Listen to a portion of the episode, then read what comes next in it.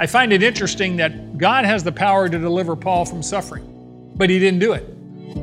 Actually, he led him to suffer for the sake of the gospel. We have a hard time comprehending.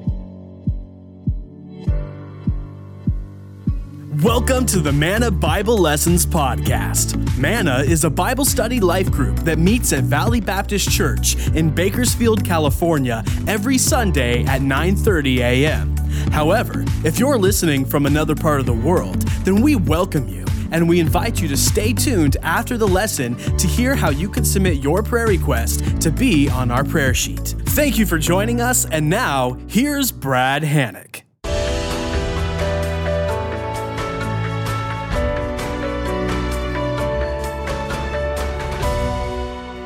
Fellow students, if you would open your Bibles to 2 Timothy uh, chapter 1.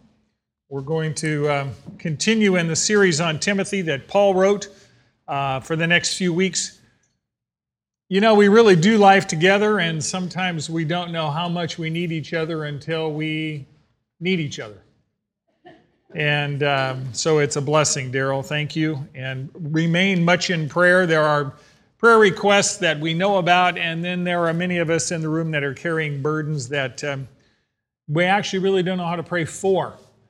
And Romans 8 says the Holy Spirit intercedes for us with groanings too deep for words. And for those of you that have not yet been to the service, Pastor Roger talked about Father Knows Best. Very, very, very timely. So I would encourage you to attend the 11 o'clock service. So back to 2 Timothy. Paul, uh, just to give you a little chronology here, he began the first of his three missionary journeys about 47 uh, AD. He uh, did three missionary tours throughout the region of Galatia, near uh, east, what's called Western Turkey, the Anatolian Peninsula. After those journeys, he was placed under house arrest by the Roman authorities about AD 60. And he was held for two years in house arrest, chained only to a single soldier uh, in Rome. And the book of Acts ends with Paul still in custody. So it's about AD 60. History tells us he was freed about AD 62, about 24 months in house arrest. He had, was free to receive visitors, and he used that as an opportunity to evangelize the entire Praetorian Guard. So if Paul was chained to a soldier for four hour shifts, the soldier got the gospel and couldn't go anywhere. So it was, uh, they, they thought they had Paul captive. Actually, they were captive to the gospel during that four hour period. So Paul and Timothy, after he's freed in AD 62, revisit the city of Ephesus, which is a church there is in serious trouble. Rob is going to put a, a map on screen that's going to give you kind of a look at the eastern Mediterranean area. You're going to see the cities of Rome uh, on the Italian peninsula, and then you'll get way over to the Anatolian peninsula, in eastern Turkey. You're going to see Ephesus, and Macedonia is in northern Greece. Crete is the island near the south of the, the map. Uh, Nicopolis is a city in eastern uh, Greece, just south of Macedonia, and then Troas as well. So let me give you the context. The church in Ephesus has really, really serious problems. There's false teachers from within the church. They're greedy for gain and they're creating a lot of strife and division within the body of Christ at Ephesus. They're prostituting the gospel for money and they're leading many people astray. They're promoting themselves, they're not promoting Jesus Christ. So Paul left Timothy to pastor the church at Ephesus while he traveled to northern Greece. You're going to see on your map there on the screen, northeastern uh, Greece to Macedonia. That's a region, now it's a separate nation. About a year later, Paul's in Macedonia and he writes his first letter to Timothy in about AD 63. So he's been out of prison for about a year. Timothy's been in pastoring the church in Ephesus for about a year and they have really tr- serious troubles. So Paul writes Timothy the first letter of Timothy and he instructs him Here's how you deal with these false teachers. And by the way, church at Ephesus, this is how the family of God should behave within the body of Christ. So he's really writing that letter. They're called the pastoral epistles, 1st and 2nd Timothy and Titus, because they're written to two young pastors, Timothy and Titus.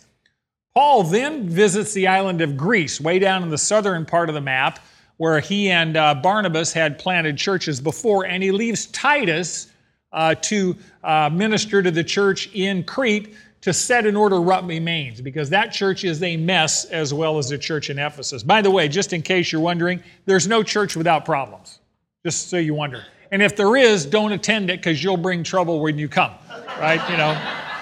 I tell people if, you, if, if you're looking for the perfect church, by all means don't attend because as, as soon as you show up, it's not perfect anymore, right? Uh, so Paul then leaves Crete and goes north to Nicopolis, which is the eastern part of Greece, and he writes his letter to Titus from that city. Now, just to give you the large historical context, in AD 64, about half the city of Rome burns. Rome, at this point, has about a million people in it, so it's the largest city in the empire. The city of Alexandria down in Egypt, where they grew all the grain for the empire, probably two to 300,000. The city of Ephesus probably has about 175,000 people. So, just to give you some context. So, Rome is the largest city, about half the city burns.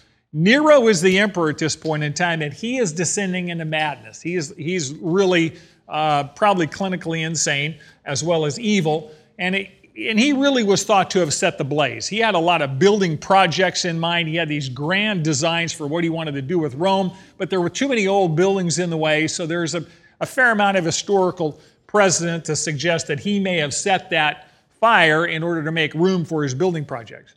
Well, the city of Rome, the citizens are furious, they're frightened, and they're livid, and so Nero needs a scapegoat. So he blames the Christians for setting the fire.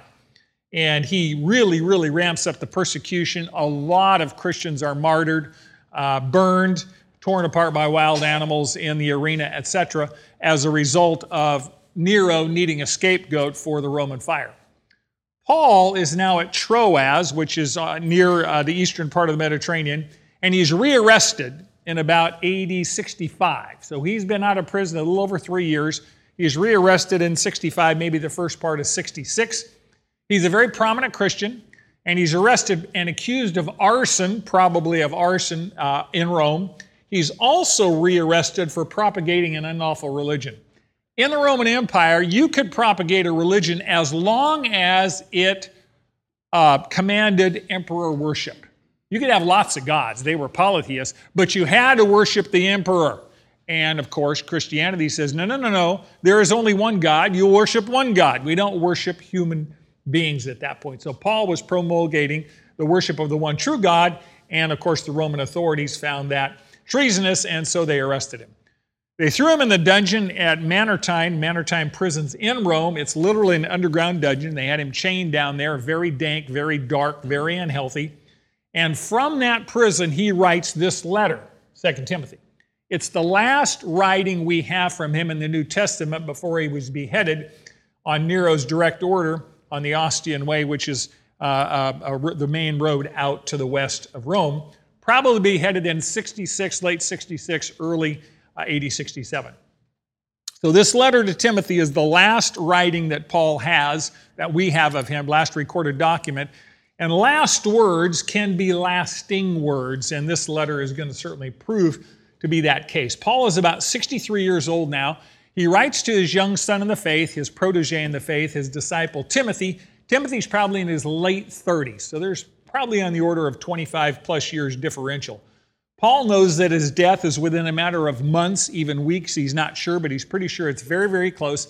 And he wants to pass the torch of faith to the next generation. So this letter is his swan song. It's his, really his spiritual last will and testament, which is rather interesting because I, I find it intriguing that if I knew I was going to die in a couple of months, it would focus my mind intensely. I'm not sure what I'd be thinking about, but I'll guarantee you there's a whole lot of things I would not be thinking about.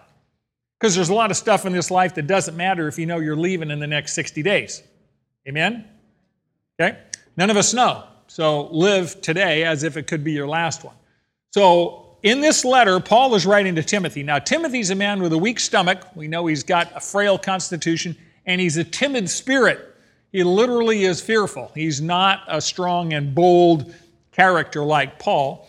And in this letter, 2 Timothy, Paul writes Timothy and he really exhorts him and encourages him to remain strong in the faith.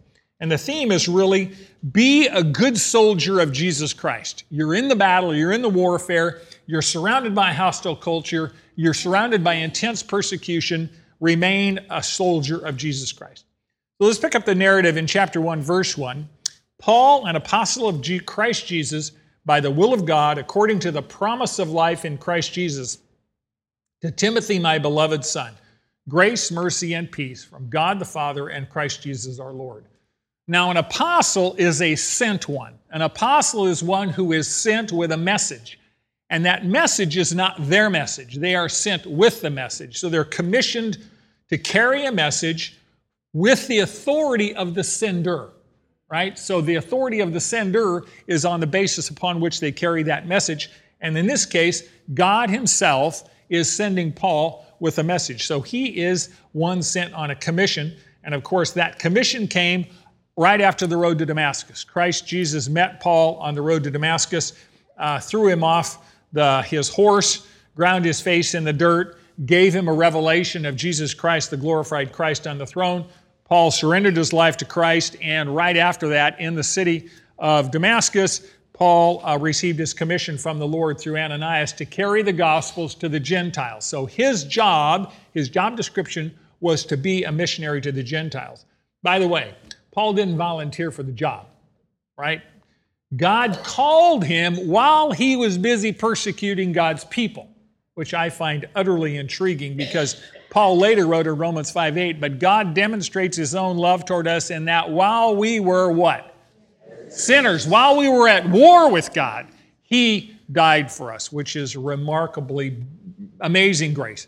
So God took the initiative to save, to save Saul, a murderer, and change him into Paul, a missionary. So Saul, the enemy of God, became Paul, the emissary for God, which is intriguing and is one of God's great stories of grace. Paul was now an ambassador, a representative of his heavenly king here on planet Earth.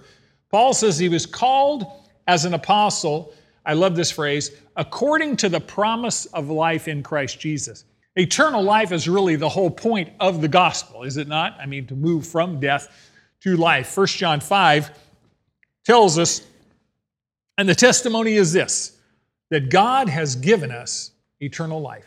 And this life is located in a specific place, in His Son. He who has the Son has the life. He who does not have the Son of God does not have the life. Here's the principle no Jesus, no life. No Jesus, no life. Eternal life's pretty simple. Pretty simple equation. If you know Jesus, you will know life. If you don't know Jesus, you will have no life. So, Paul's close relationship with Timothy is very, very evident by his address of Timothy when he calls him his beloved son. Verse 3 I thank God, whom I serve with a clear conscience, the way my forefathers did, as I constantly remember you in my prayers night and day, longing to see you, even as I recall your tears, so that I may be filled with joy. For I am mindful of the sincere faith within you, which first dwelt in your grandmother Lois and your mother Eunice, and I'm sure that it is in you as well. For this reason, I remind you to kindle afresh the gift of God which is in you through the laying on of my hands. Here's the principle keep doing what God has gifted you to do. What you don't use, you will lose.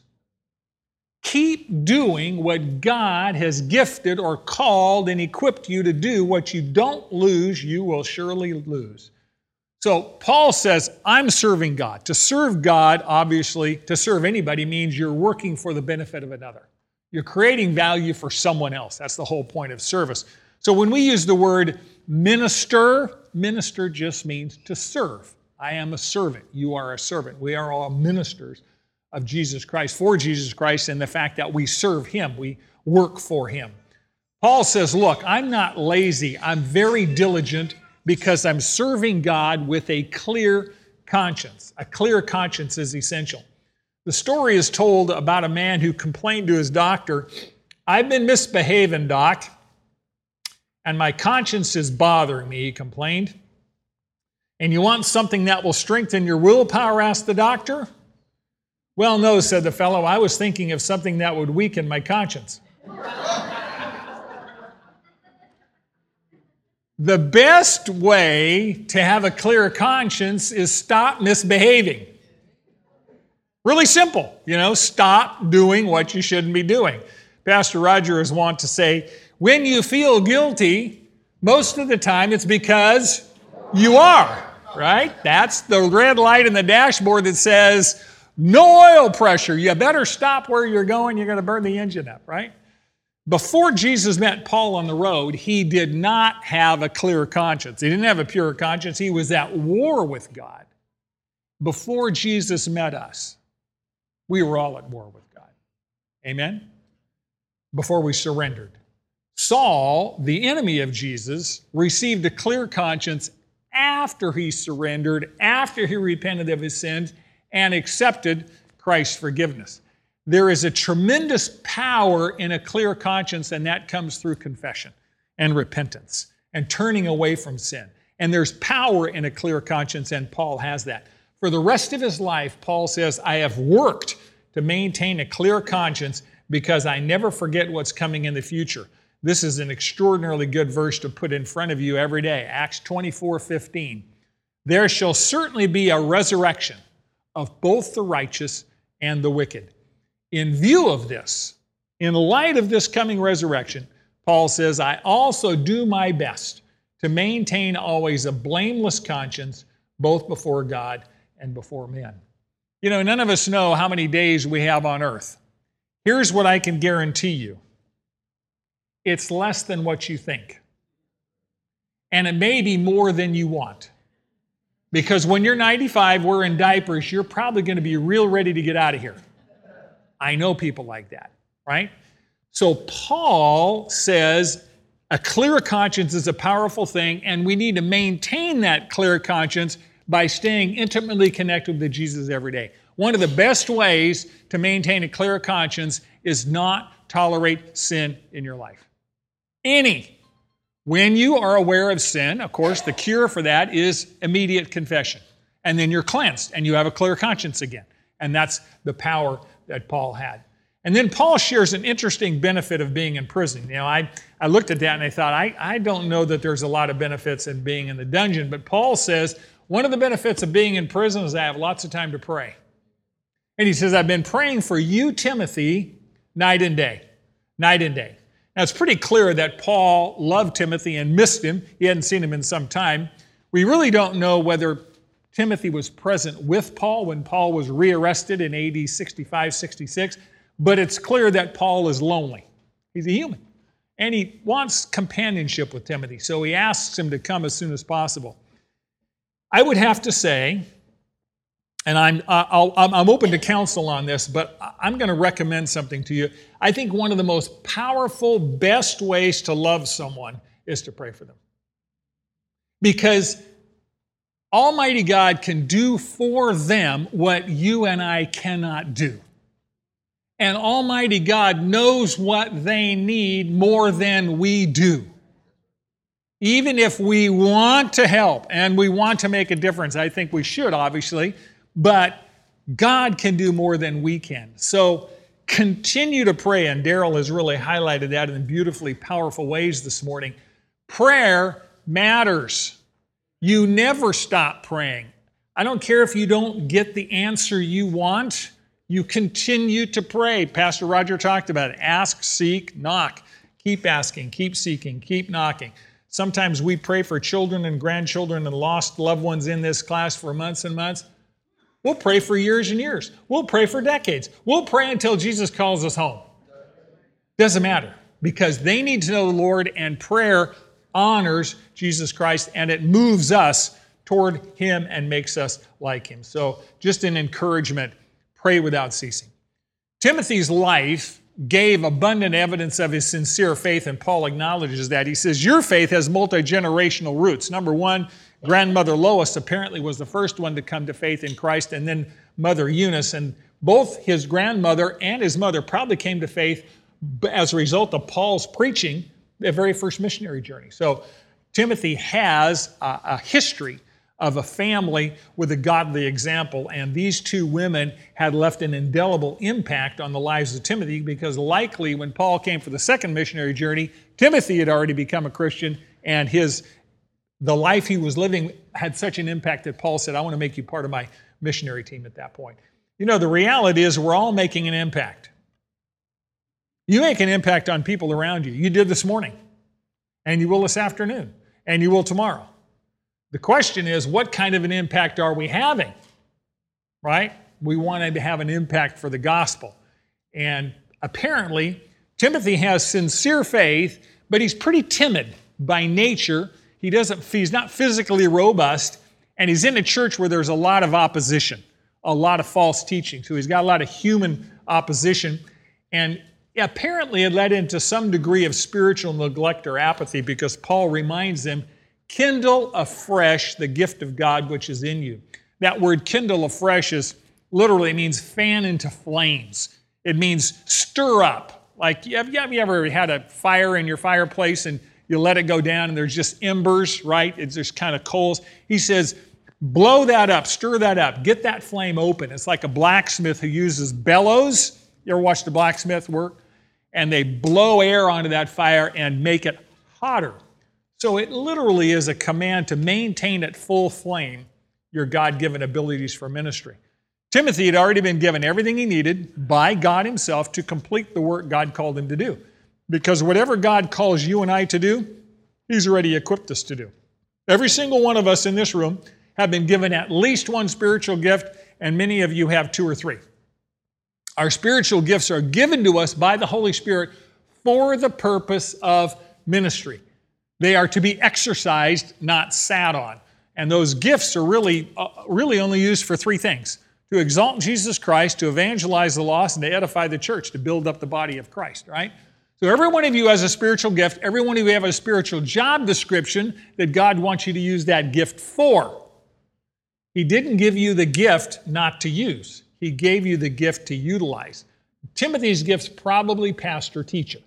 And Paul says, don't neglect that gift. I know that you're timid. I know you don't feel good. I know you're in a it's, you're in a period of really intense opposition to the church. I want you to use that gift because all fires need attention or they'll go out, right? And all our faculties need to be exercised or they will atrophy. You know, we, we, we use that term, use it or lose it. That applies to our spiritual life as well as just our physical life, right? Even our faith muscle can get flabby unless it's exercised, right? Romans 4, fascinating chapter beginning in verse 20, talks about the, Abraham, the faith of Abraham. And it's an intriguing phrase because Romans 4:20 tells us that Abraham grew strong in faith. So his faith at once was weaker and it grew stronger and you say, well, how did Abraham's faith grow stronger? How did he get that spiritual exercise? Well, God had promised Abraham and Sarah a son when Abraham was 75 years old and Sarah was 65. That's when they received the promise. And God made him wait 25 years. Now, if you think your faith isn't being stretched when you look in the mirror and go, it ain't getting better. She's 65 and I'm 75, and every year went by, you see the body getting worse and worse and worse and worse. And you're going, God told us you're going to have a kid. God said we were going to have a biological child not by another woman, not by adoption. We're going to have our own child. And every, I don't know if they had mirrors back then, but every year you look and you go, getting a little creakier. Uh huh. God gave them 25 years of spiritual weight training and faith training, right? That's a quarter century. Sometimes we ask God for things in our prayers and they don't happen. You've all experienced that, right? Unanswered prayer. That's what we call it. No, you've got an answer. You're only going to get one of three answers yes, no, wait. That's the one we don't like. Yes or no. Yes is great. No is we argue. Wait is that's where you get your faith stretched. That's where you say, I'm going to wait on the Lord, which means my confidence is in Him not in myself. Because most of the time we ask for things based on our perception, which is very limited because we're very human. And God, of course, sees the end from the beginning for all eternity. So, what God has called you and I to do, He has equipped us to do, and we are not to ignore or neglect His call and get spiritually flabby. We are to exercise and kindle a flame and fan into flame the gift that God has given us and use it for His glory, whatever that happens to be. So Paul tells Timothy, don't let your fear and your timidity get in the way of completing God's call on your life. Verse 7, I love this verse. For God has not given us a spirit of fear or timidity, but of power and love and discipline. Verse 8, therefore, do not be ashamed of the testimony of our Lord or of me as prisoner, but join with me in suffering for the gospel according to the power of God, who has saved us and called us with a holy calling, not according to our works, but according to his own purpose and grace, which was granted us in Christ Jesus from all eternity, but now has been revealed by the appearing of our Savior, Christ Jesus, who abolished death and brought life and immortality to light through the gospel, for which I was appointed a preacher and an apostle and a teacher and that is one long sentence. Amen? Here's the principle because we have been given God's divine power, we should proclaim the gospel without fear or shame. Because we have been given God's divine power, we should proclaim the gospel without fear or shame. Timothy's got a couple of problems. He's timid, he doesn't feel good, and he's younger. He's in his mid 30s. He's in a Jewish church, Christian church, where most of the people he's leading are older, and he's got opposition from false teachers that are also probably older than him. And Paul says that fear you're feeling did not come from God. It is a refusal to believe in the power of God and the power of the indwelling Holy Spirit. He says that spirit of fear, that did not come from God because you have the Holy Spirit. Every one of us has God, the Holy Spirit, living inside us. We received the gift of the Holy Spirit at the moment of salvation. When Jesus went back to heaven, he sent the Holy Spirit from heaven to live inside his followers permanently here on earth. And the Holy Spirit does many, many, many, many, many things in your life and my life, most of which we are completely unaware of. And when you look at how the world behaves, they behave badly because they do not have the power of God in them. Sometimes we don't behave as we should and we have the power of God in us. And that's not because the power of God is anemic, it's because we're disobedient, right? So the Holy Spirit, the primary purpose of the Holy Spirit's coming was to empower those who follow Jesus to live the Christian life and to effectively witness to the world.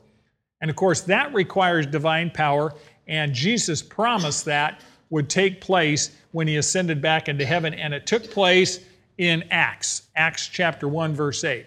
Jesus had said, But you will receive power when the Holy Spirit has come upon you, and you shall be my witnesses, both in Jerusalem and in all Judea and Samaria, and even to the remotest parts of the earth. Now we know that on Pentecost, the Holy Spirit came with such power that over 3,000 souls were saved in one day. You and I have that same Holy Spirit available to us, living inside us, and He has given us today His power, His love, and His discipline. And Paul says, Timothy, you have no excuse and no reason to be ashamed of the gospel. And by the way, 21st century church, neither do we. We have that same power. And that word power, the Greek word is dunamis. It literally means dynamite.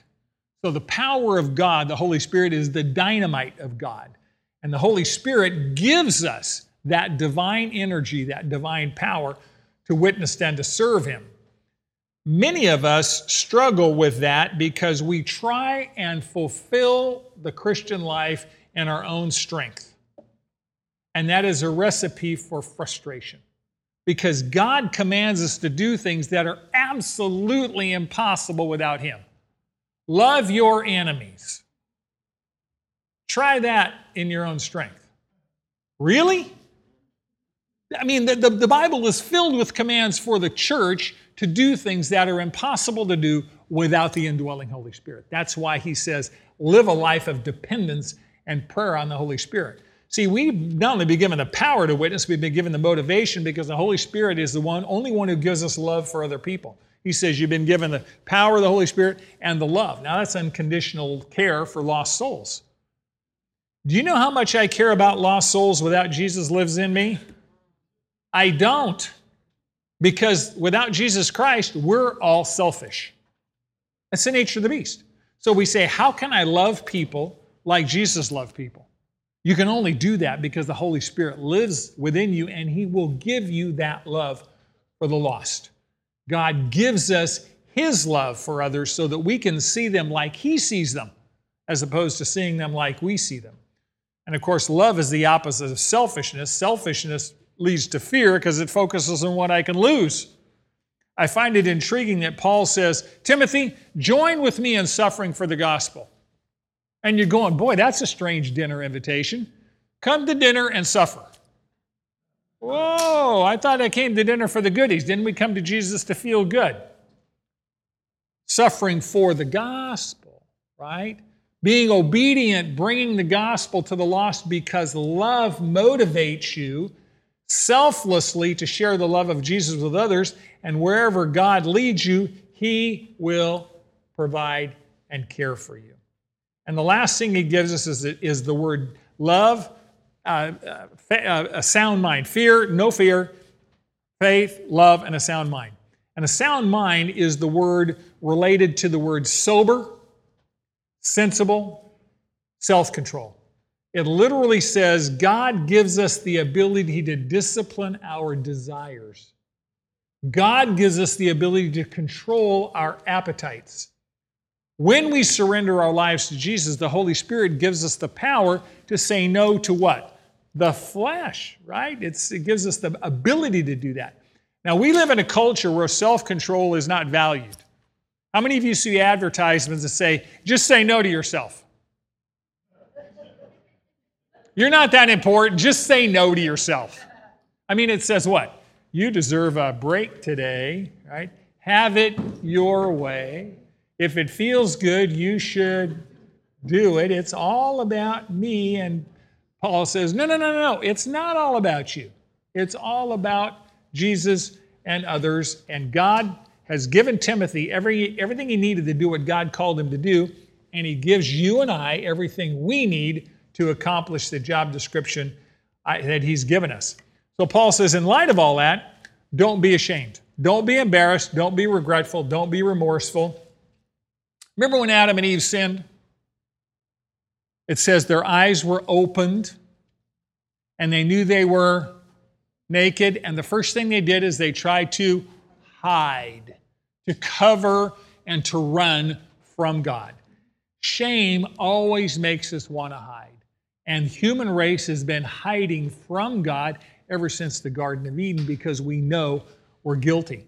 And Paul says to Timothy, don't be ashamed of the gospel. Stop fearing out there because you have the dynamite of God living in you. You have been forgiven, so you don't need to feel guilty, and God the Holy Spirit lives in you, so there's nothing to be afraid of. So Paul says, Timothy, stand up for the gospel, proclaim the gospel, even though you may be suffering. See, Paul is suffering because, in case you didn't notice, the world hates the truth. Followers of Satan don't want to hear the truth, and that, of course, leads to their opposition. Paul says, Don't be afraid to join me in suffering for the gospel if that's what God has for your life. I find it interesting that God has the power to deliver Paul from suffering. Yes? But he didn't do it. Actually, he led him to suffer for the sake of the gospel. And we in the West, who live indulgent lives, we have a hard time comprehending that. Because we have been told, with the best of intentions, that Jesus will solve all your problems. He will. But that does not mean that this life is a cakewalk. It doesn't mean there are not problems. God blesses us with problems in order to draw us closer to Him so that His power can be made manifest through us. As a matter of fact, if you don't have a problem in your life you can't solve, you know what you will do? You will not pray. Because if you can fix every problem in your life, who are you going to trust? You're going to trust yourself. So God routinely will allow problems in our life that we can't solve to draw us closer to Him, yes?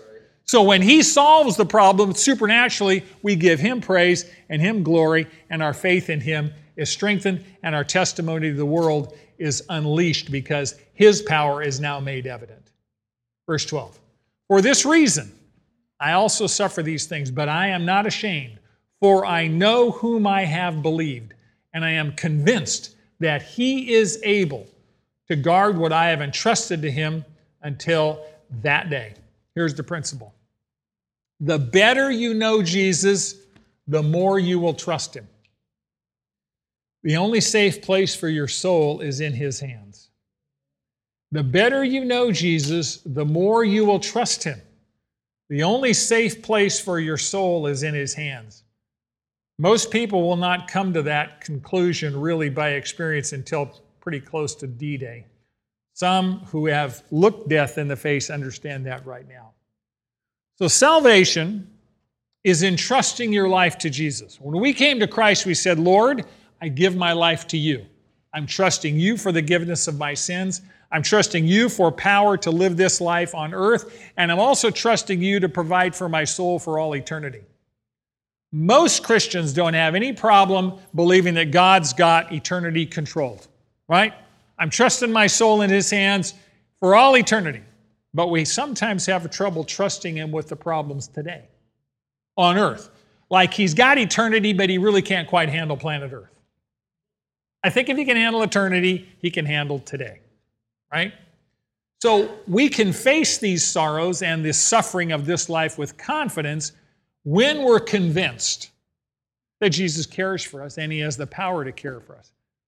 Actually, one of the reasons you should trust Jesus with your soul is because he cares for your soul better than you do. 1 Peter 5 7 says, casting some of your anxiety upon him because he cares for you when he's not on vacation. Is that what it says? Of course not. It says casting all, and you got a lot of it, and so do I, all your anxiety on him. You know, the stuff that wakes you up at 2 a.m.? yeah, and you can't get back to sleep, casting all of that, it literally means to roll the weight onto his back and don't take it back. Roll, let him carry it, casting all your anxiety because he cares for you. We can trust our souls to the one who has entrusted the gospel to us, which is an interesting play on words. Paul says, You trust your soul to him, and he entrusts the gospel to us, which tells us how we can spend eternity with him in heaven. So Paul's not ashamed of the gospel, and he's not afraid of suffering either because he knew Jesus intimately. He says, he doesn't say, I know what I've believed, does it? What does your Bible say? I know who I have believed. The better you know Jesus, the more you will trust him. If you're having problems with trust, you need to get to know him better. The better you know Jesus, the more you will trust him. It's hard to trust what you don't know. The more you know him, the more you will trust him, which means maybe more time in your relationship with him. Paul trusted Jesus every day, but quite frankly, the suffering that Paul endured on any given day didn't bother him. It, he, the last two words of this verse I find utterly interesting. He says, He is able to guard that which I've entrusted him until that day. That day, that day is the day of Jesus Christ or the day of Christ. That day is the day when we'll all stand before the judgment seat of Christ for rewards. By the way, in the ancient Olympic Games, the Olympics are coming up next year. In the ancient Olympic Games, when you won a race or a competition, you stepped up to a platform, and on that platform was a bench. And on the bench, the judges sat and they awarded you the wreath, the olive wreath, the laurel wreath for first, second, or third place. That bench in, in ancient Olympic Games was called the Bema seat, B E M A, Bema. That meant judgment. And it's where the judges sat to award the first, second, third place for the Olympic competition. And Paul uses that phrase here and he says, You're going to stand before the judgment seat of Christ, not for judgment. Our sins have been forgiven. None of us will stand before God's judgment seat for heaven or hell. That's been paid for, that's done. We're just talking about the rewards that Jesus will pass out, 1 Corinthians 3, based on our service. Matthew Henry said, It ought to be the business of every day to prepare for our last day. We should live lives like that. Just before his execution, as a matter of fact, Paul wrote to Timothy, this would be a great eulogy for any of us. 2 Timothy 4 7. I have fought the good fight. I have finished the course. I have kept the faith. In the future, and for him that future was probably weeks away, there is laid up for me the crown of righteousness, which the Lord, the righteous judge, will award to me on that day. He was talking about the Bema seat. He was saying, I'm going to stand before Jesus and he's going to reward me for my service. Paul organized every day of his life around the rewards of that day, and now he commands Timothy, he says, You follow me. You do the same thing. Verse 13. Retain the standard of sound words which you have heard from me in the faith and love which are in Christ Jesus. Guard through the Holy Spirit who indwells you the treasure which has been entrusted to you. Here's the principle the greatest treasure in the world is God's Word. We are to protect it from error and preserve it by proclaiming it everywhere. The greatest treasure in the world is God's Word. We are to protect it from error and preserve it by proclaiming it everywhere. So, through the inspiration of the Holy Spirit, Paul has written down God's Word. He literally wrote 14 books of the New Testament, right? He not only wrote them, he taught them faithfully. And Paul says, You've watched how I've lived. You've heard how I've spoke. You've watched how I've behaved. I want you to follow the pattern that I laid down. It's a healthy pattern, it's a godly lifestyle. Paul had taught the whole counsel of God, the complete scripture, and Paul says, Timothy, don't let your fear dilute the truth. Paul says, Speak the whole truth, believe it by faith, say it with love, but preserve it from error, keep it accurate. Faith is confidence that God's word is true, and of course, love is speaking God's truth with kindness to those who need to hear it. I don't know if you asked people who don't know Jesus what the greatest treasure on earth would be. I imagine it would be something down here right? Health. People say, well, if you don't have your health, you don't have anything. You know something? I don't care how good your health is, it's temporary. It's going away, right? And how much money you have or don't have, it's temporary.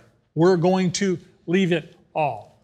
So I recommend, and Scripture clearly teaches that if you're looking for treasure, lay up treasures in heaven where they're eternal.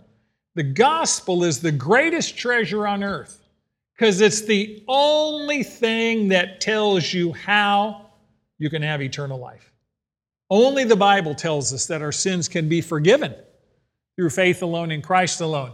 Only the Bible tells us that we can go to heaven when we die if we repent and believe. It's the greatest treasure because it's the only way to the Father through Jesus Christ the Son. It's the only book, it's the mind of God, the heart of God, the love letter of God that tells us how we can have an eternal relationship with Him. And God has entrusted this treasure to you and me. I'm amazed at how much we take it for granted because it's freely available. Most of us have multiple Bibles in the home. There are Christians around the world don't have access to the scripture. They don't. Where a possession of the scripture is a capital offense. God says, I trusted you with this treasure, and you are a steward of it, and I'm going to hold you accountable for how you manage it, and how you share it, and how you protect it, and how you proclaim it. Paul says, Timothy, I'm passing this treasure on to you because I'm leaving. For you and I, one of the greatest responsibilities we have is to pass the truth of the gospel and the love of Jesus to those people in our lives. Could be family, could be friends, could be children, could be grandchildren, nieces, nephews, whatever it happens to be. We need to live the truth and speak the truth so that others can go to heaven with us, as many as possible, as the Lord has called. So Paul says, I'm passing this treasure on to you, and you are to guard it because I am departing. Christians are responsible to guard God's truth uh, from being corrupted. You know, Satan has always been at war with the Bible. Satan has always tried to cast doubt on the scripture. Satan will try and destroy the Bible through addition. There are false prophets who say, well, the Bible is true, but we have these additional divine scriptures the Book of Mormon, the Pearl of Great Price, Doctrines and Covenants. So there's additional scriptures on top of the Bible. That's not true. There, Satan will try and destroy it through deletion. I'm utterly intrigued that here about 30 years ago, the Reader's Digest came up with a version of the Bible where they gave you just the summary version. You know, the Reader's Digest version. I'm saying, well, every word is inspired by God. Every jot, every tittle, every letter, every punctuation. But what are you going to cut out? That's satanic deletion. Sounds really innocuous. It's not innocuous, it's lethal. Through dilution or through distortion. Satan always will try and corrupt the scripture, and Paul says, You speak the truth as God says it. One of the reasons I love our church family here at Valley Baptist is this leadership team that God has called and gifted us with at this church is absolutely committed to speak the whole counsel of God. The truth.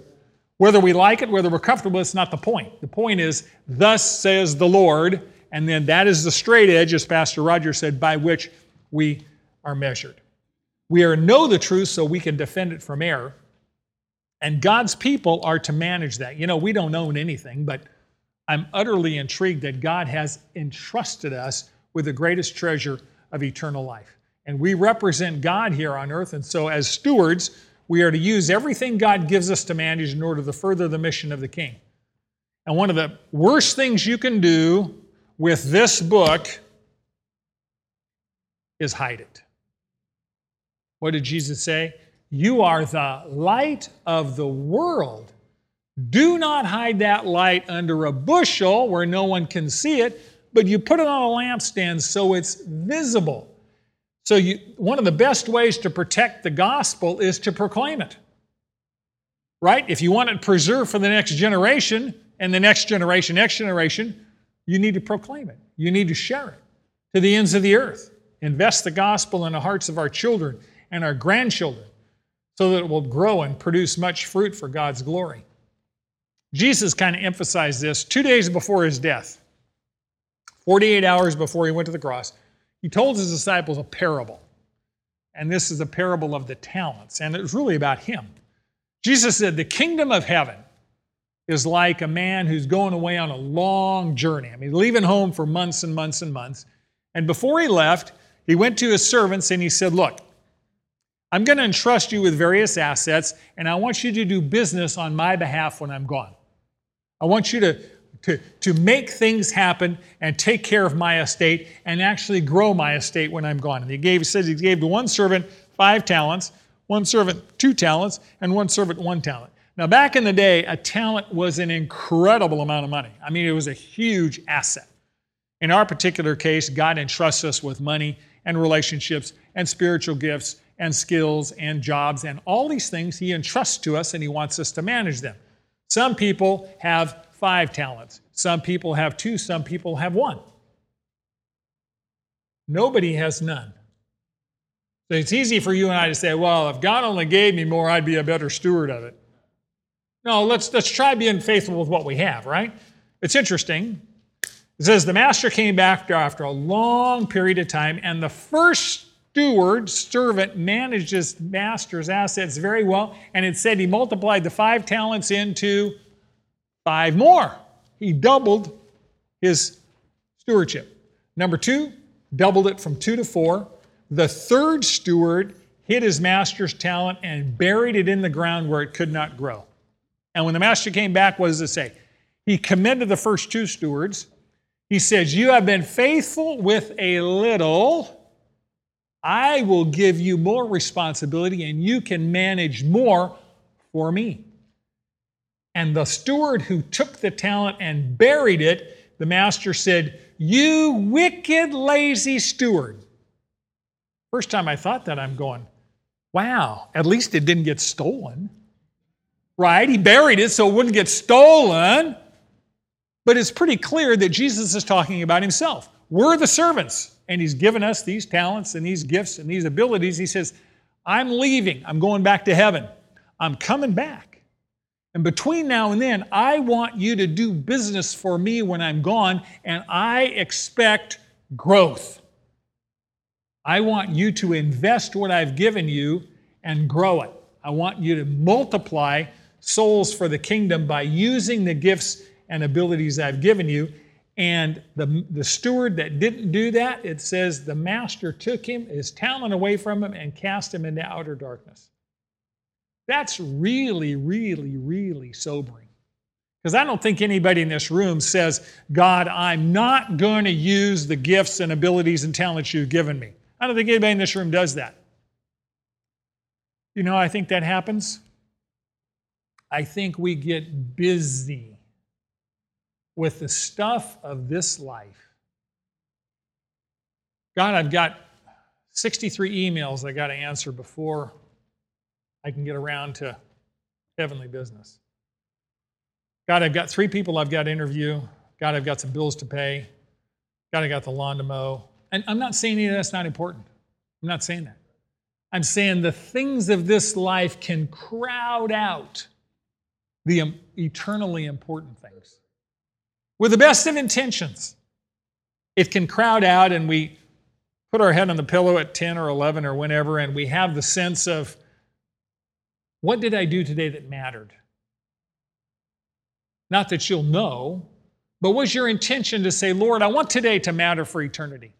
I want to be used by you today to accomplish. Lord, the gifts and abilities you've given me and the relationships and wherever you've put me, use it today and multiply it for the glory of Jesus Christ and the blessing of the people around me. When you do that, He will multiply His power through you in ways that are amazing. And He has entrusted us with the means of eternal life. And you and I can carry that and transmit that to people who need it. Tremendous privilege. He commands us to proclaim the gospel so that many souls will be saved. Don't bury it, give it away. Give it away. Give it away. He will show you this week how to do that. Okay, let's summarize, and then I'll ask Tom or Marty to come and lead us in prayer and praise. Uh, first principle know Jesus, no life. Know Jesus, no life, right? N-O. Number two, many of you are faithful, and this is simply encouragement. Keep doing what God has gifted and called you to do. What you don't use, you will lose, and what you do use, gets stronger. Number three, because we have been given God's divine power, we can proclaim the gospel without fear or shame. Number four, the better we know Jesus, the more we will trust Him. The only safe place for your soul is in His hands. And lastly, the greatest treasure in the world is God's Word. We are to protect it from error and preserve it by proclaiming it everywhere. Thank you all for coming. Thank you for listening. Know that I love you, and now that you know, do. do.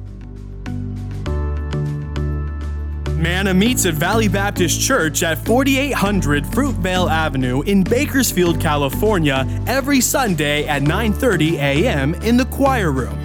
We would love for you to join us.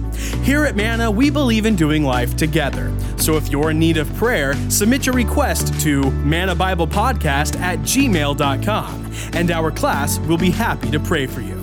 Thank you for joining us today, and now that you know, do.